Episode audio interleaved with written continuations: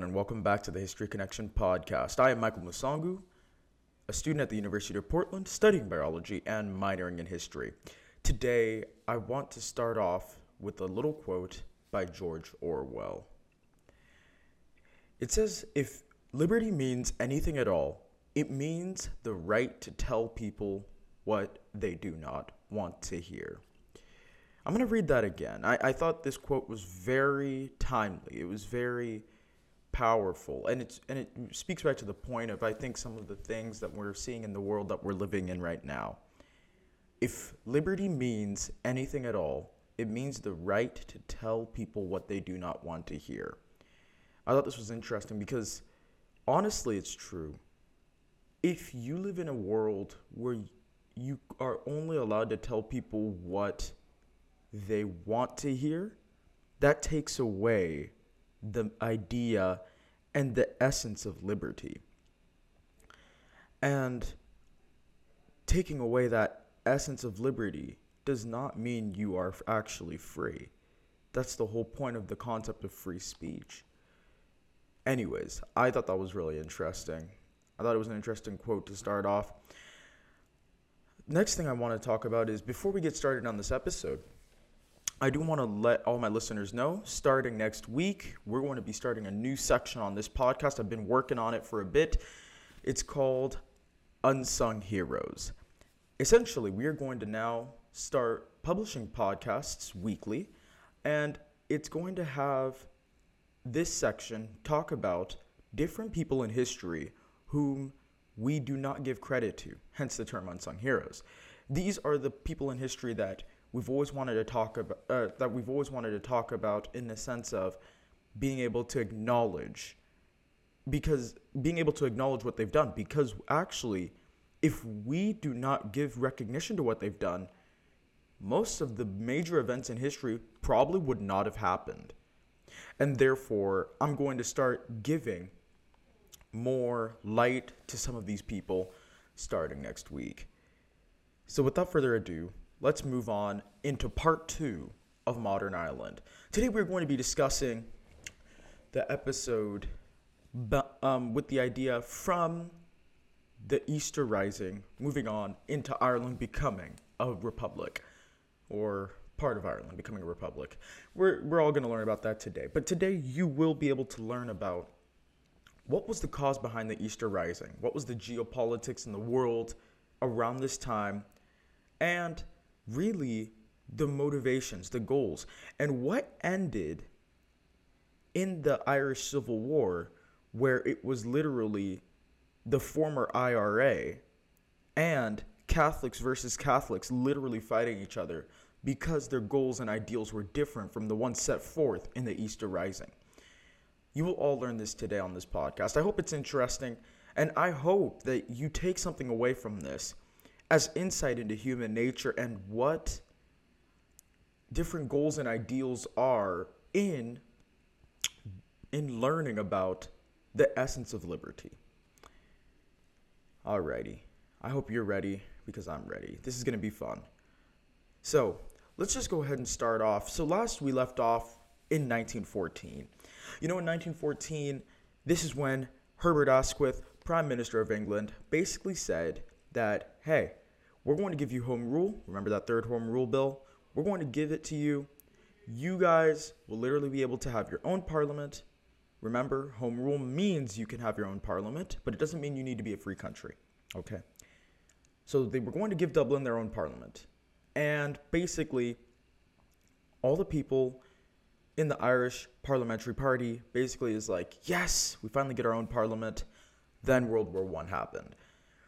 And with World War One happening, everyone's like, "Oh, you've got to be kidding me!" Because now they're like, because most people actually thought World War One was going to end by Christmas, so they really didn't think that there was any point in like, you know, worrying too much.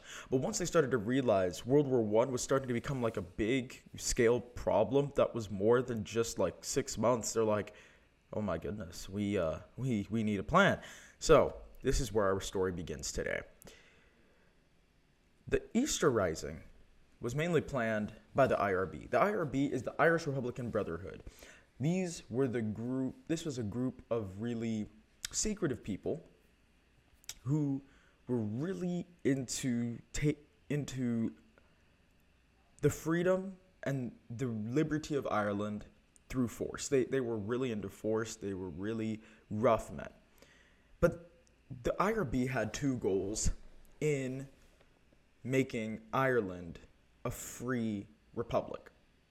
The first goal was to set up a provisional government, and secondly, establish the independent Republic of Ireland. All right, they did want an independent republic, regardless of what you know other people may have said, whether they whether they cared very much or not. It really didn't matter, but they wanted an independent republic regardless. So basically, they saw that England was going through difficulty in World War One, and this means that well, hey, while England is busy, we have an opportunity to act. So Ireland decided they were going to act, and now we start to see major players like Thomas Clarke. Remember Thomas Clarke from last episode? Or rather, that was Arthur Griffith. Thomas Clarke was one of the men who was also really into forming a free Republic of Ireland, but he did not want Ireland to be split apart. In fact, he wanted Ireland to stay together, and we'll see how the story pans out later. But Thomas Clarke basically forms a military council. He was one of the more, how do I say, senior um, of the men, and he was um, deciding, hey, let's form a council so we can plan this uprising. This council is consisted of people like Patrick Pearse, Eamon Kent, Joseph Plunkett, and Sean McDermott. Forgive me if I'm not saying these words, these names correctly. I'm not an expert. these are a lot of Irish t- Gaelic type names, and I do not speak Gaelic. I speak French, so that is also part of this. So, now the main makeup of this council of um, the military council to plan the uprising was actually most Irish, uh, most IRB members and the Irish volunteers. Now, remember, the Irish volunteers from last episode were the response to the Ulster volunteers with the Ulster, with the whole Ulster riots and lockout that was going on, or not really lockout. That was the Dublin lockout. The Ulster um, riots because you know people were not happy with this idea of home rule. Everyone in Ulster, remember, these are the people who are like, you know what? We want to stay with England. We don't have a problem with having a king. We're chilling. You know, let's just, yeah and everyone else in Ireland is like, um, we want to be free because they're not treating us correctly. So, the Irish volunteers were made in response to Ulster also creating a volunteer. Um, really, it was a paramilitary group. It wasn't really a volunteer group, but it was a paramilitary group that people really did, um, that people actually used militarily. It was basically a militia. All right. So, they basically made this military council and they're starting to plan an armed uprising. By 1916, um, they were basically all like, yeah, an armed uprising will do it. Because literally, England is busy fighting a war. There's no way they can supply enough troops to take care of us. I mean, literally, we can do this. And most are like, yeah, great plan. Now, Eoin MacNeill, he was not in favor of the uprising. And the reason was, I mean, I mean, Britain has a whole army. Ireland just had, you know, a couple of militia volunteers, the IRB, the the ICA, which we'll come into later, and the Irish Volunteers. So, I mean, having an armed uprising, I mean, that's not a smart idea. We're going to get trampled. It was literally a suicide mission as most people started to realize, you know, having an armed uprising against Britain, as much as they're in war, they can supply a lot of men. We do not have countless numbers of men that they do. And it could result in literal in literal suicide. It's a literal suicide mission. But Eoin MacNeill said, I don't think I want to do this. The only time I would actually up be in favor of an uprising is if Britain forces conscription on Ireland. Conscription meaning the draft, essentially, uh, forced um, military service. And against, and being against conscription, I mean, makes sense. Remember, for most of Ireland's history, they have been viewed as a thorn in the side of Britain. Right? It's not their war that they're fighting. Ireland is just unionized, again, with Act of the Union of 1801 unionized with Britain. But let's be real. with the famine and all these things that happened, I mean, England did not treat Ireland very well as a country. And really, it's not their war. England got into the war, but that was none of Ireland's business. Ireland was like, hey, we didn't, we did not sign up for that. All right. But Westminster says, hey, you must come to the aid of the country. And they're like, no, no, no. We are our own culture. This is not our fight. We are our own people. And you'll see how people, you know, um, thought it was not a good idea. Eoin MacNeill actually thought that if there was an uprising, there would be very little chance of success.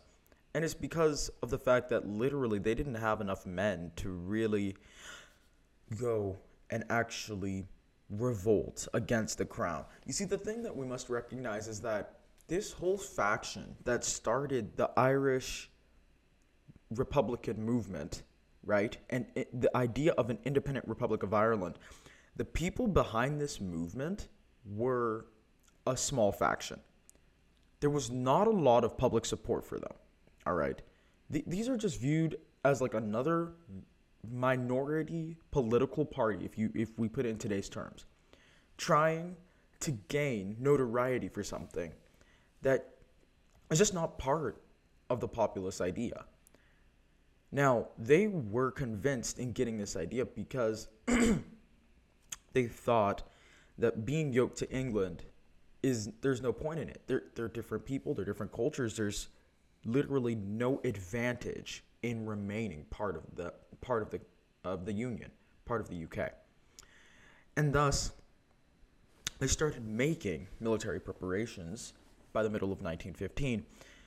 But by early 1916, now we have another player in this whole saga named James Connolly. James Connolly was the leader of the Irish Citizen Army. A little backstory on James Connolly is that he actually was, um, how do I say? He was literally born in Scotland, born in the Irish uh, in the Scottish slums, and he eventually came to Ireland and started working. He eventually um, moved into Ireland and started getting involved with the Socialist Party. He was very influenced by people like Larkin, one of the major socialist people of the time. Started going to lectures and learned about socialism and started in, engage that ideology to such a point where he said, if Ireland is free, we need Ireland to be free and socialist. That was his idea. And most people are like, well, not quite. We don't think that's a smart idea. But that was his idea.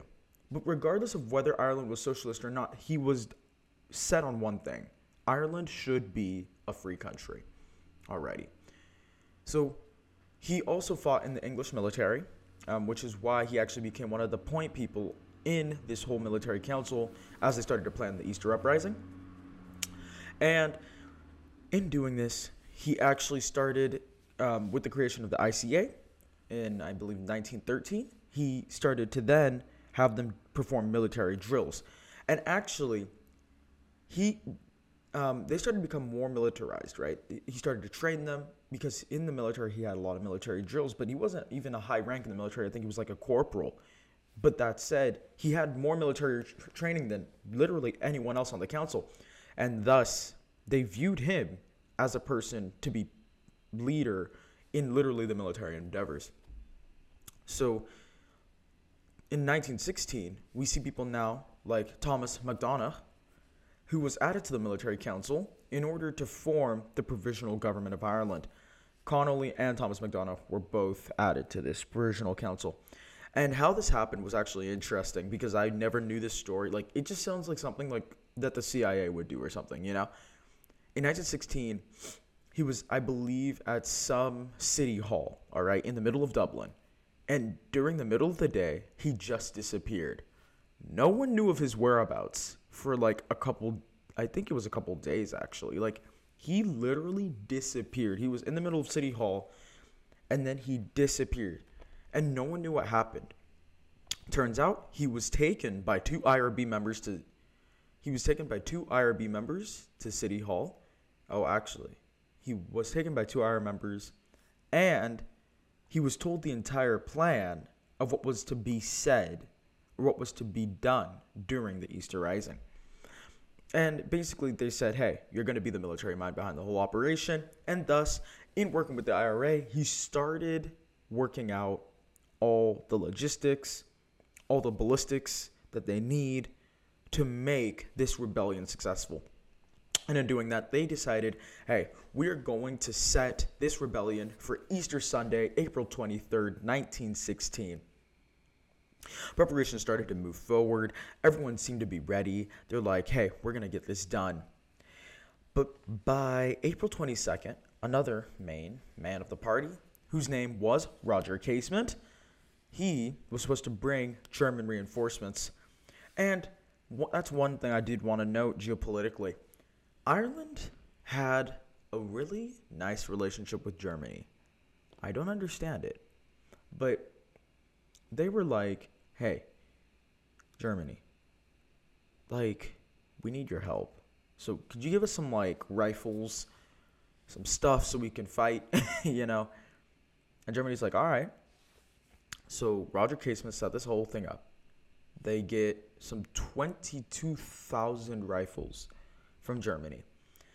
But basically, what happened is Roger Casement was coming on a ship called the Aud, the A A U D. I can't pronounce that very well either. But Aud, I, I, I don't know. But the, the key is, he was supposed to come, all right, and on April 22nd, the day before the uprising, but it didn't happen because Roger Casement got captured.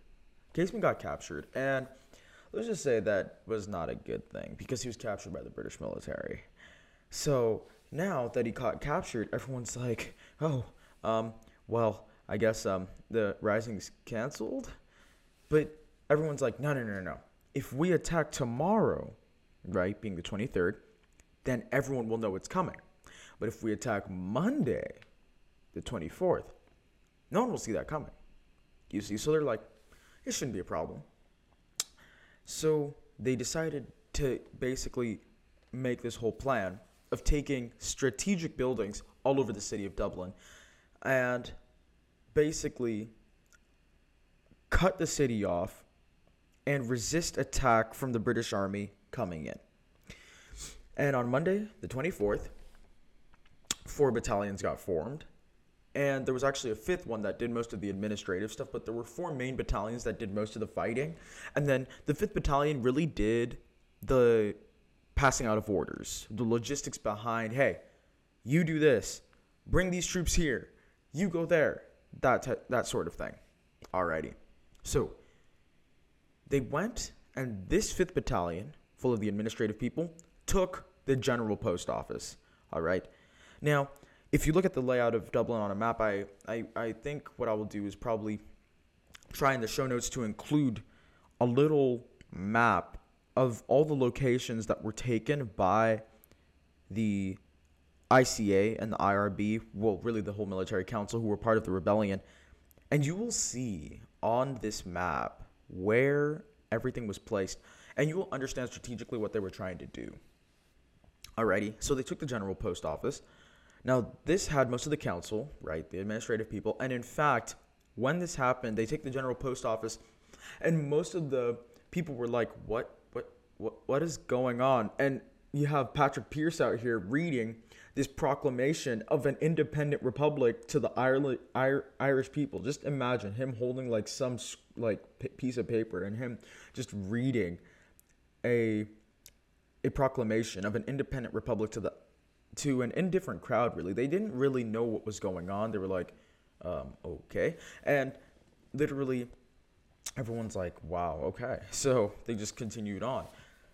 Now while pearse was doing that outside of the general post office the first battalion under the command of ned daly took on an area called the four courts and all the space in the northwest of, the, of town in dublin thomas MacDonagh, he took Jacob's Biscuit Factory. Just, I'm going to ask one question after I continue on with this. MacDonagh took Jacob's Biscuit Factory. Eamon de Valera took on Boland's Bakery. All right. Boland's Bakery. So we've got Jacob's Biscuit Factory and Boland's Bakery. And the 4th Battalion took a workhouse called the South Dublin Union. All right. So now I want to ask a question. How strategic is taking a biscuit factory and Boland's Bakery? Like, you know, like if you were trying to conduct a whole military scale operation, how ideal is it to take a biscuit factory and a bakery? Like, I feel like reinforcement wise, or even even logistically, that just doesn't make sense to me. But maybe after looking at the outline of what you, of the map of where their positions were strategically in town, you maybe could be convinced of something different, but I'm not convinced because it doesn't make sense to me at all. Why taking a biscuit factory or a bakery would make sense in this plan? I'm sorry, I'm just being facetious, but I just think it was a bit of a blunder in my eyes because I don't think that's a smart move. But I'm going to start um, by reading a little portion here from this book called Easter Rising, 1916 The Birth of the Irish Republic by Michael McNally, illustrated by Peter Dennis. So there's a little portion here I wanted to read, just talking about when they started the actual attacks. So when they started the rebellion, right?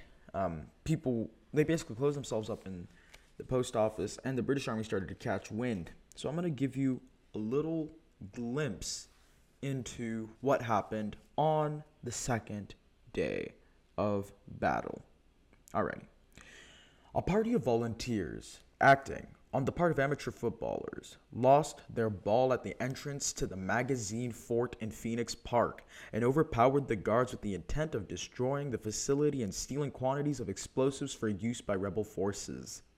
They were thwarted, however, by the fact that the officer of the day had absented himself to the Fairyhouse races and had taken the keys to the magazine with him.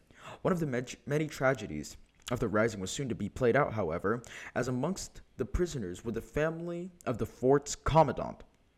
As civilians, they were set free on the condition that they did not attempt to give a warning of what had just happened, but as they dispersed, one of the family's teenage sons bolted out for some of the nearby houses, pursued by volunteer Gary Holohan. Now remember, volunteer, this is referring to the Irish volunteers, which was part of the rebellion. The young man was beating on the do- on a door just as Holohan, Holohan caught and shot him. Moments later, the charges that had been set oh the charges that had been set in the fort detonated giving the warning that Holohan had sought to avoid. Back at Liberty Hall, Connolly was busy marshaling the rest of his forces into formation, joined at the head of the column by Pearse and Plunkett. Just as the order to move off was about to be given, a motor arm laden with arms and ammunition turned the corner and pulled up alongside the troops. Aboard was the O'Rahilly, who, with a characteristic good grace, was prepared to forget his opposition to the uprising now that it had become a reality. Having helped to wind the clock, it would not be ashamed to it would be a shame to not hear it chime, was the quote of O'Rahilly. About 10 minutes before midday, the column moved off towards Sackville Street, observed by British officers in the Metropole Hotel. The formation halted under Connolly's order in front of the General Post Office building, and the order was issued. Battalion, halt. Battalion, left face. The GPO building. Charge. Now, that is just a bit of view into the fighting that happened on the second day of battle. Now, some breakdown of law and order actually occurred, obviously, because now we have this whole rebellion going on. You're wondering, what is going on? I mean, there were a lot of people who were not in on this uprising, okay? A lot of people were not in on this. And only the people who were really part of the military council, the IRB, the ICA, and some other paramilitary organ well, I shouldn't say paramilitary, but other Irish Republican type organizations that were around, some small numbers, they were all in on this. But basically, no one knew about this in the lo- in the majority, unless you were like in on those groups. But every but if you were like an average citizen in Dublin, the chances of you knowing that is very minimal. So when this happened, there was a breakdown of really law and order because now they start firing. There's there, there's a bunch of fighting going on, insurrection. The British Army are like, "Ah, what is going on? So like they're sending troops and people are fighting and all this fighting's going on. And now there's looting going on now because there's law and order broken down. I mean, no one's gonna catch you. They're busy fighting these rebels that are trying to take over Dublin and proclaim a republic. So it's only natural to see a breakdown in law and order. And really, you start to see br- the British start to flood Dublin. In fact, you see 16,000 British troops. Just, just think about this 16,000 British troops, all right, take over Dublin. And about a thousand of the RIC, which is the Royal Irish Constabulary. In English, that's the Royal, that's the Irish police the Royal Irish Constabulary, the RIC, and 16,000 British troops. So all of them are taking on, in comparison, the IRB and the volunteer group and the ICA altogether had about 1,250 men. And the other organizations had about 400 men. All right. They, I mean, just understand these numbers are not very big they're they're they're not very they're not even something I feel like 16,000 against 1200 you know no 1600 some 1600 people would be worthy to fight. But anyways the defenses that they all had were decimated all right? And it bypassed that and literally bypassed all these defenses. I mean hey 16,000 against you know 12 1600 of course they would be bypassed. I mean, it was only a matter of time before they were. And literally by the end of the week, they had no choice but to surrender.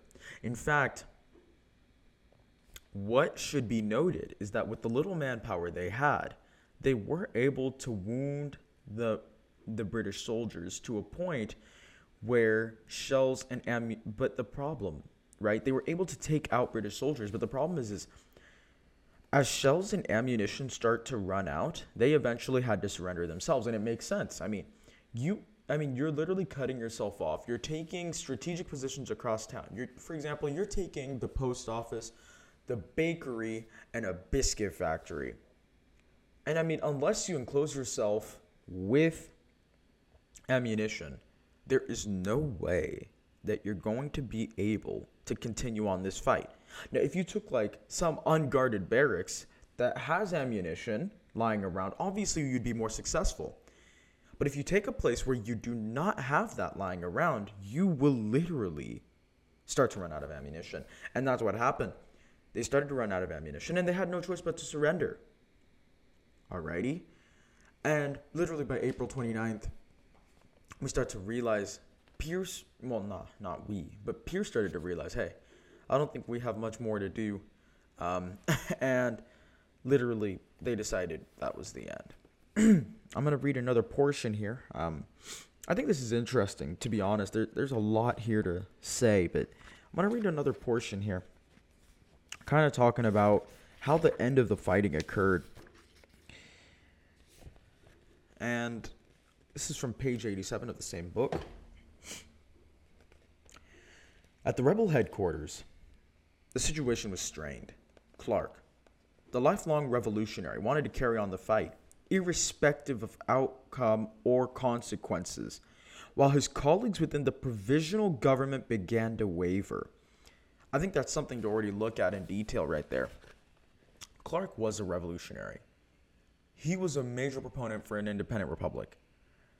And he's like, hey, I'm willing to die to the death like, even if we lose, if I die fighting for this republic, it's going to be worth it. And I think that's one thing actually would be a good thing to stop and talk here about.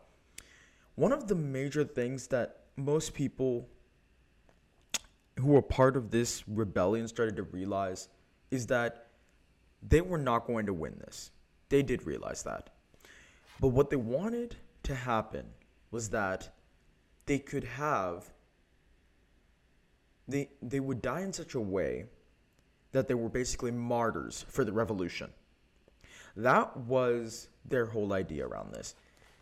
We we may not win, but if we could be martyrs for the revolution, then we have achieved everything we wanted to achieve. You see. Okay. Now, when this happened, they started to realize that the the fight, the art the, the, the fight in them was for something that was greater than them. The, the, the Easter Rising was only a part of the whole, it was only a step in the whole goal of Irish independence.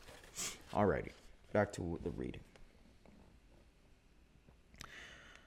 The crux came when Pearse witnessed a family trying to escape their burning home under the cover of a white flag being cut down by British fire. Now, one thing I must mention remember these relations between Ireland and Britain, they're not very good. So when Pearse saw a family trying to escape from a house under the cover of a white flag and being shot down by the British, that's when Pearse started to realize okay, now we're just losing people. You see, it's no longer just us military people who are getting wounded. Now it's random civilians who really probably had nothing to do with this. But they're getting killed for something we started. And it started to take a toll on Pearse, and thus Pearse decided hey, you know what?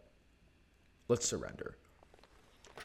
It's a tough thing because it's a lot of this was the British had a lot of hostilities towards Ireland. And with that, he started, I, I shouldn't say he, the British army started to literally shoot and take out those who they considered part of the rebellion, but they just wanted to make a point and squash that rebellion. If that meant killing civilians, if that meant killing the I, killing people in the ICA who were fighting against them with guns, that works too. But they were willing to do anything to stop this rebellion, and they were going to use brute force to do it.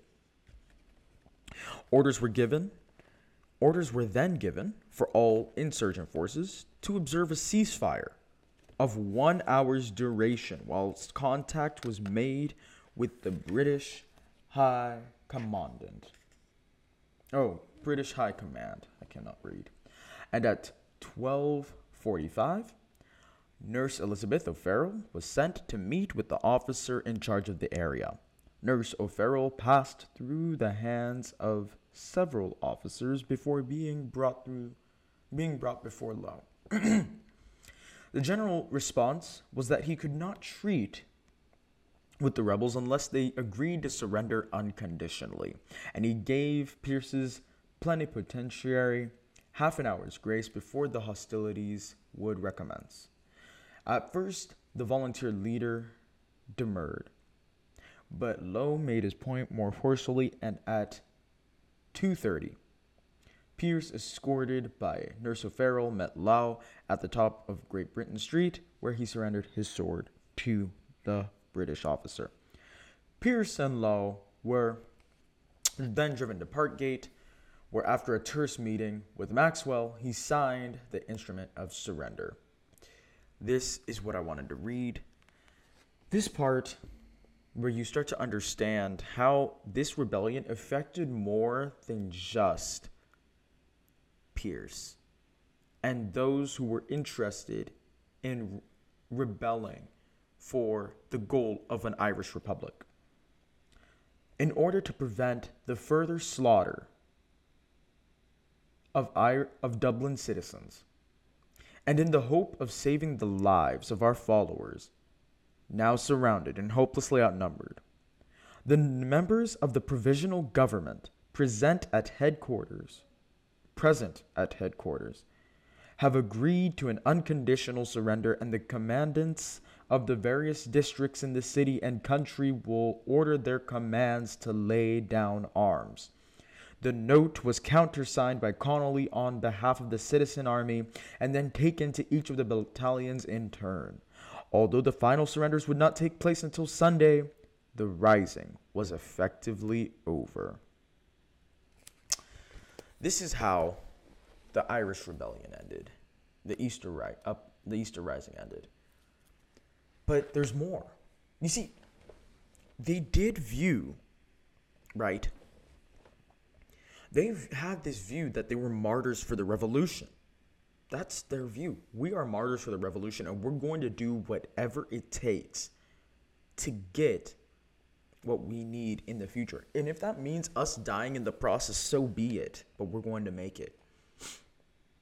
And it's amazing because by April 29th, they surrendered. Pearse decided there's no point in having more loss of life. We're just going to lose more men and we're not going to gain anything against the British Army. And now I'm going to read to you some of the statistics of the total casualties brought about by the rising. There were 64 rebel volunteers and uh, 64 rebel volunteers that were killed. 16 more were executed by the British Army after the uprising. The British Army suffered 140 killed and 318 wounded. The RIC suffered 17 deaths, 220 civilians were killed, and 600 civilians were wounded. Just think about the gravity of this situation. When a war or some sort of military political uprising is started, you are bringing in more than just the people who are involved. The people who are involved are just a small portion of this picture, right? Some 80 of the IRB, ICA, military council were killed. Some 140 and were killed and 300 wounded of the British Army. But you have over 800 civilians that are wounded and killed in the process. These are the types of things where if you hold to an ideal, you understand that these people understood that, look, in holding to this ideal of building a republic, we are going to die in this process. And they realized that other people were going to die too. But they believed so much in their ideals that they did it anyways. And the out the aftermath of this is insane because so much happened. 3,430 suspects were arrested in being connected to the rebellion. Just think about that 3,430 suspects.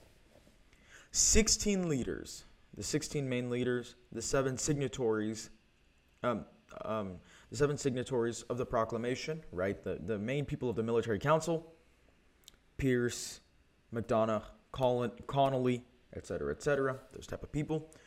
Plunkett, they were all captured and arrested. 1,480 people were jailed. I mean, these are just astounding numbers. But the British were willing to snuff out anything that was involved in this rebellion. And they literally thought, hey, while World War One's going on, we're just to do this and Britain will let us go. But no, Britain was not willing to let them go. Britain wanted to keep them. And honestly, you can tell by the reactions towards the uprising, uh, towards the rising, because reaction-wise, there was very little public support actually for the rebels.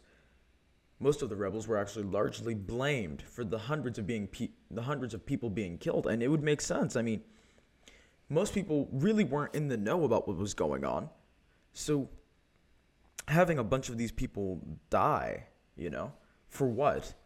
just because you guys think that it, by some minuscule chance you guys are going to become an independent Irish republic, you know, and therefore there was little public support. In fact, even though there was little public support on one on one side, on the other side there were actually some Irish people who were like, "Hold on, I like the idea of having an independent republic. You know, I wasn't for it before, but I like the idea. And the worst part about this is that the Sinn Féin party, the same one created by Arthur Griffith in 1905, but you know, it didn't pa- pan out. That same party was wrongly blamed for the uprising by the British Army and British media. Or, no, the British and Irish media, I should say, not Army, British and Irish media. Now, the Sinn Féin party was blamed for this. And why? Because remember, Sinn Féin really in Gaelic has to do with like we the people, right? We being independent. That, that that's the whole general translation of the word Sinn Féin. All right?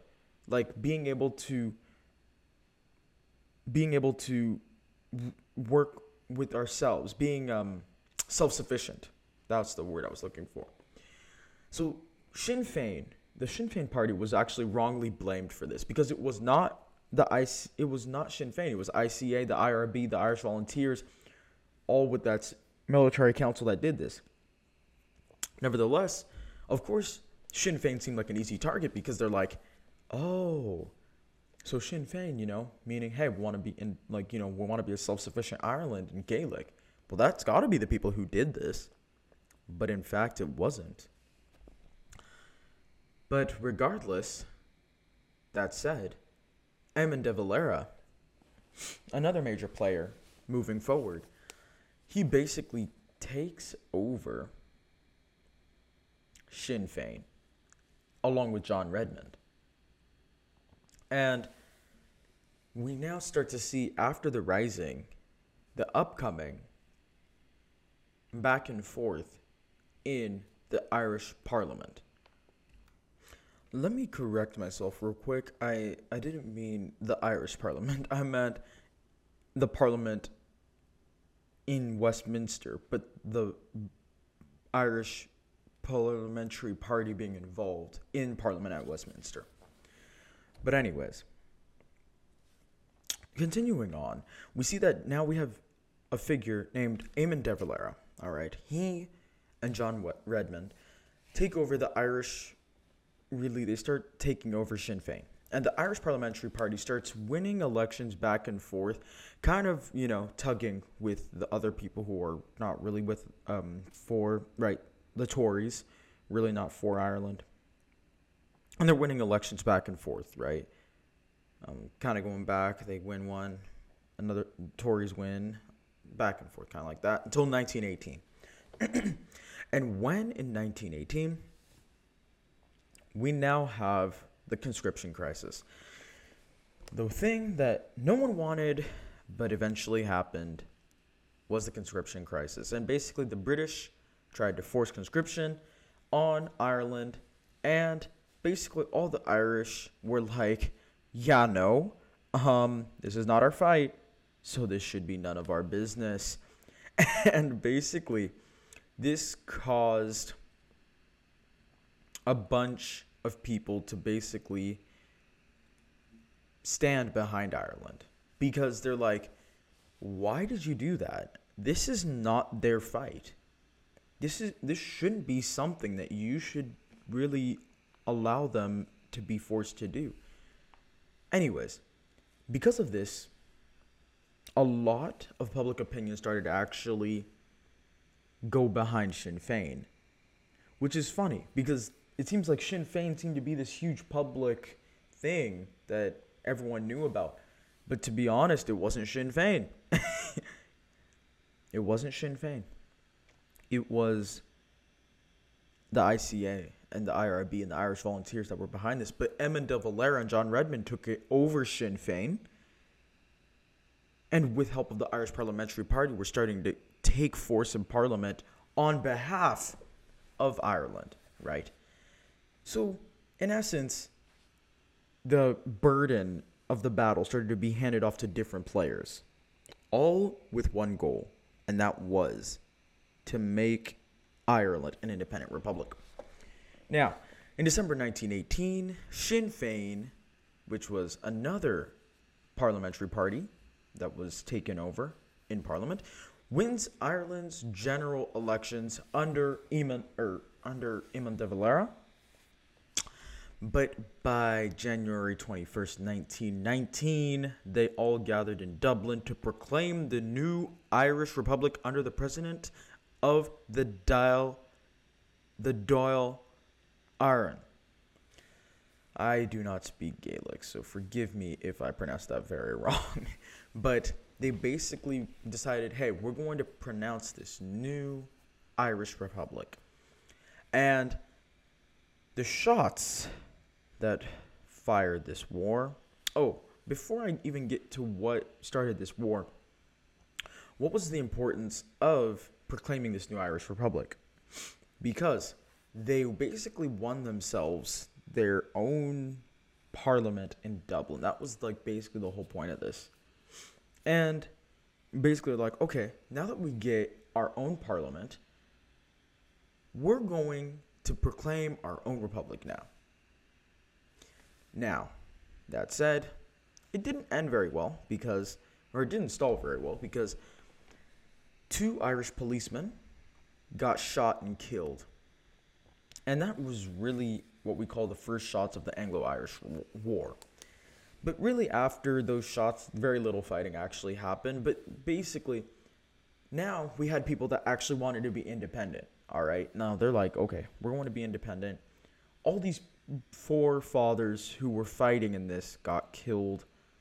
And we cannot let them down because that means they would have fought for nothing.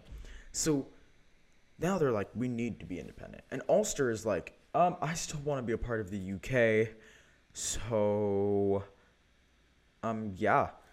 So, De Valera, Michael Collins, and Cathal Brugha basically went on to organize the Anglo Irish War for Independence, which started in 1919 and basically ended in 22, no, 21. And that resulted in the Anglo-Irish Treaty in 1921 for 26 of the 32 Ulster uh, of the 22 Irish counties, excluding Ulster. And the Irish and the executed Irish leaders were basically venerated as martyrs for the cause of the Irish Republic. In fact, of all the um, Irish men who were killed, the 16 executed men that were killed, James Connolly, who was wounded um, during, I think almost on the third day of the battle, um, on the third day of the rising, he was wounded. And in fact, he was so wounded, he couldn't even stand up to be executed. So they shot him in a chair. Just think about that for a moment. They just sat him in a chair and said, Oh, you're too wounded to stand, so we're going to strap you to a chair and shoot you instead. And that's how Connolly died.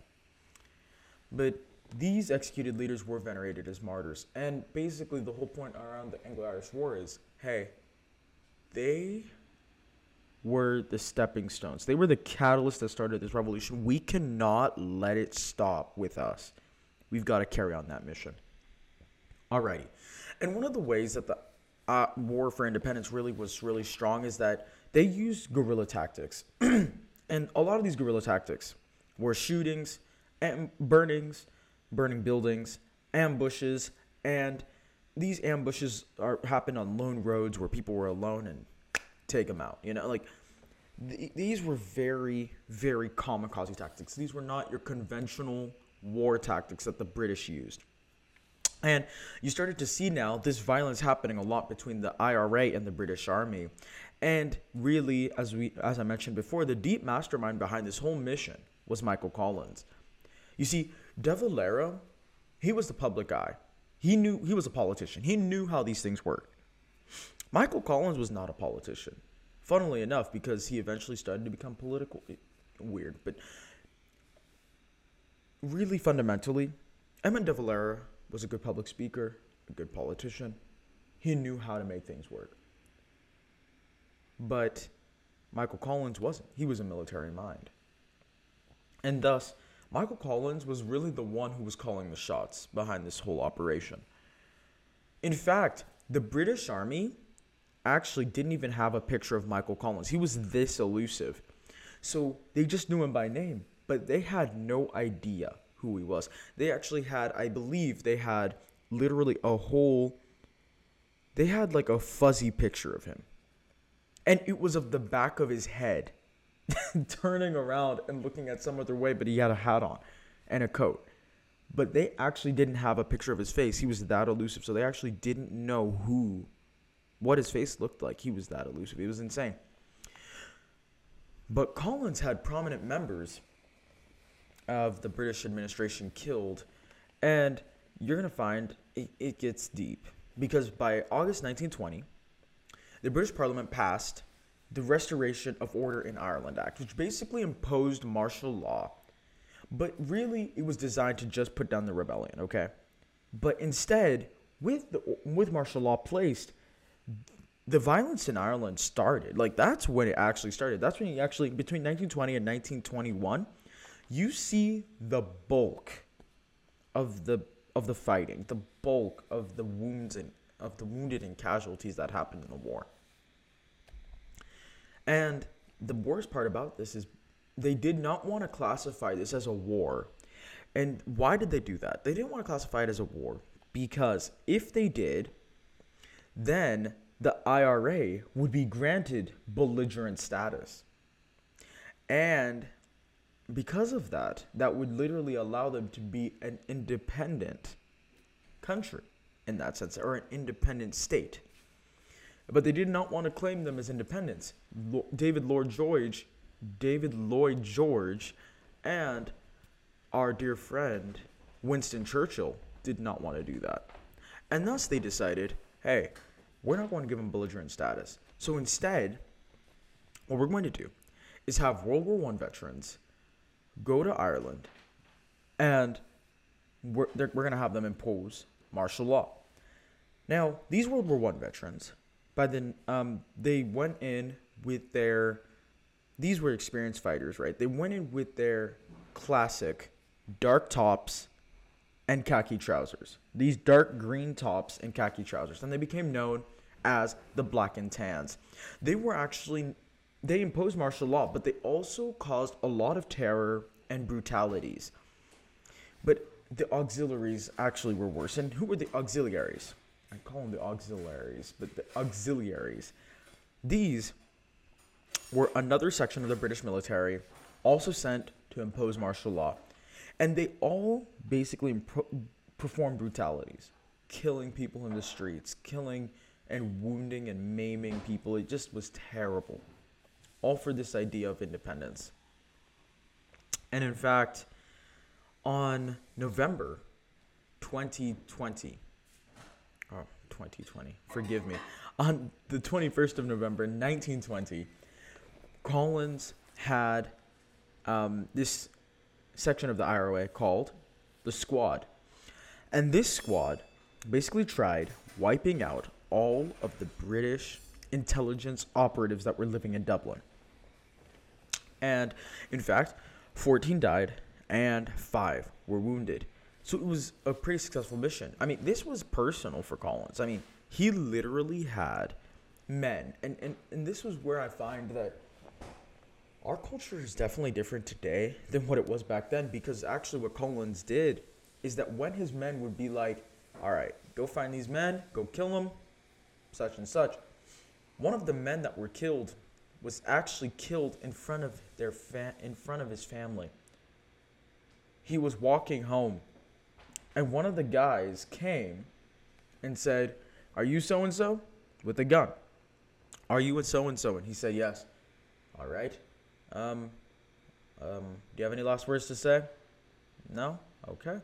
Bang. Shot him right in front of his family. Like, just like that. And I mean, they were very, I mean, this was ruthless, brutal, right? Another one I heard about was, I think it was my professor telling me this one there was this man in a park. He was just in his park doing some morning exercises. Just doing, jogging around in the park, probably doing some push ups, jumping jacks, who knows? He was just doing these exercises. He was in the park and he was a British operative, and British intelligence operative. And he goes, and one of the squad members found him and said, Hey, are you so and so? You know we're going to have to shoot you, right? Yep. Are you a Christian? Yep. All right, go ahead and say your prayers. The man went ahead and said, said his prayers, said, Are you done saying your prayers? All right. Shot him in the head, killed him. I mean, like, these are the types of things that the squad performed. So it was very brutal. All right. The this was not something easy that just went on. No. I mean, you can understand why the British would be like, "Hey, hey, hey, hold up. You can't do that. You can't just walk around just shooting us up like that." And 14 died, 5 were wounded. And that was on the 21st of November 1920. Later that day, at a football game, for us Americans, it's soccer.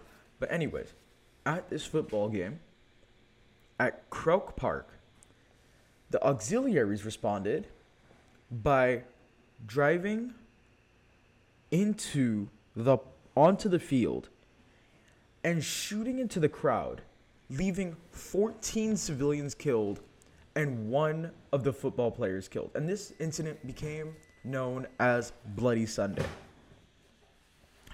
Uh, and because of this, now you start to see other counties starting to revolt left and right, which caused most of them to actually be put under martial law.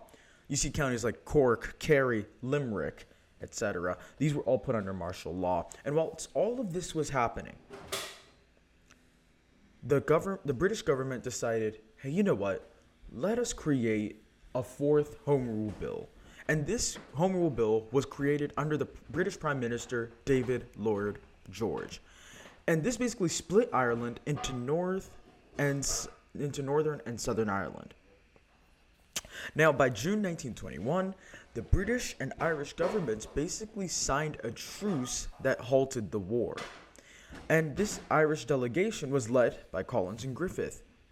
But you see, the problem is, is that it dissolved the idea of republic. It dissolved the Irish Republic and made a self-governing dominion under the United Kingdom. In other words, they would become Canada.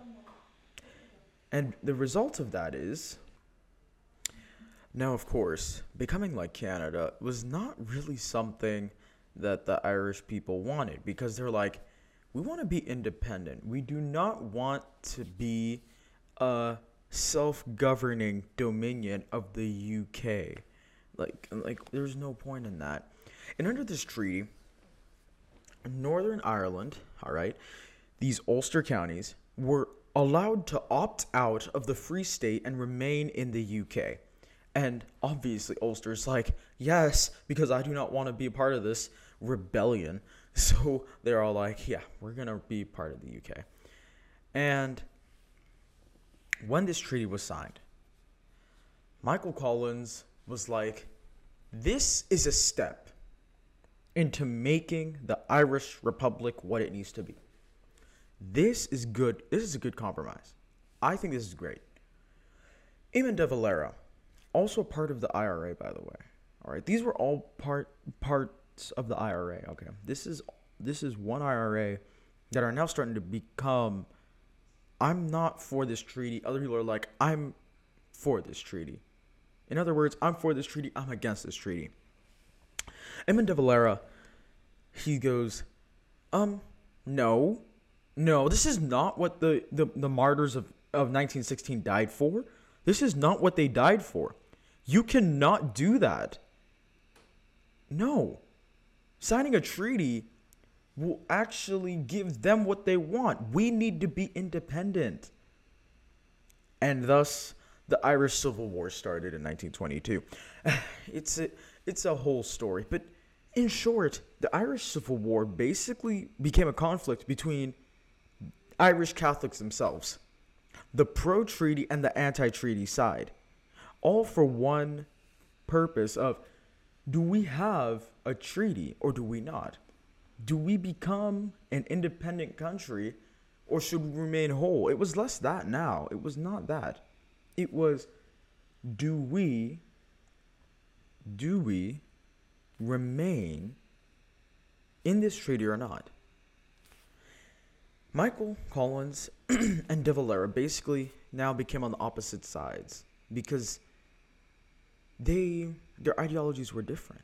And thus this war basically had all these implications that led to the anti treaty side losing and the pro treaty side winning. And not long after that, Ireland actually became a full fledged republic, independent of the British. They weren't a self governing thing like Canada, but they actually became independent. And so did, and actually not um, Ulster, but Ulster actually remained part of Northern Ireland. Or Ulster becoming Northern Ireland remained part of the UK. And this is literally where our story ends today. The pursuit of liberty is not easy. As George Orwell said, right? If liberty means anything at all, it means the right to tell people what they do not want to hear. And I thought that was interesting because it sums up a lot of what we were talking about today quite interestingly. Being able to fight for ideals means that you're going to have different sides. But the reason they wanted these ideals is because they had a vision of a culture where we can be our own people. The British were not allowing them that culture in entirety. Just look at the famine. That was probably one of the major things that actually exacerbated this whole movement. The Irish potato famine literally made them realize that the British did not care. They viewed them as as as just, you know, other people who just were peasants and farmers and don't even speak proper English, you know? But it was more than that. They were a culture, they were a whole people. And as a result, they were willing to go through whatever it took to gain that free republic. But at the end, the ideologies of how to get there were different. Michael Collins was actually assassinated not too long um, after 19, I believe he was assassinated in about 1922. He was assassinated not too long after that. And Emmett de Valera actually went on to become the first president of Ireland. So our story ends here. And you know, I just have one thing to say is that in all of this, we recognize that one of the things is that with the way that humanity is, right? The ability to be free and to think for yourself because you are your own culture, your own group of people, your own body of people, hap only works if you're allowed the liberty to do so. Ireland was not allowed that liberty until they had to fight for it. I'm not saying go fight for it. I'm not saying I'm not trying to incite a, an insurrection or anything. I'm just saying they had to go fight for it. And I can understand why they would because they felt like they were not being heard by the British and thus they had to do so. Now, that said, it did lead to a lot of ramifications. A lot of innocent people died, but they achieved that goal of being a free republic. Those martyrs didn't die in vain. Anyways, I thought that was amazing. I hope you found this episode enjoyable, and I hope you are ready for what's coming over the next few weeks. Our next topic is going to be amazing. This next topic I've been waiting to publish for so long now. Our next topics um, will be less series style, but it will be more events and major topics. Um, I decided to start doing this type of um, layout after I started coming up with more plans on how to format my episodes. And starting Wednesday, we'll be having our unsung hero segment of the podcast. So I hope there will be a lot of material for you all to participate in and to part and to enjoy. Remember, if you do not know your history, you will not know your future. I hope you have a great day. My name is Michael Musangu. See you next time.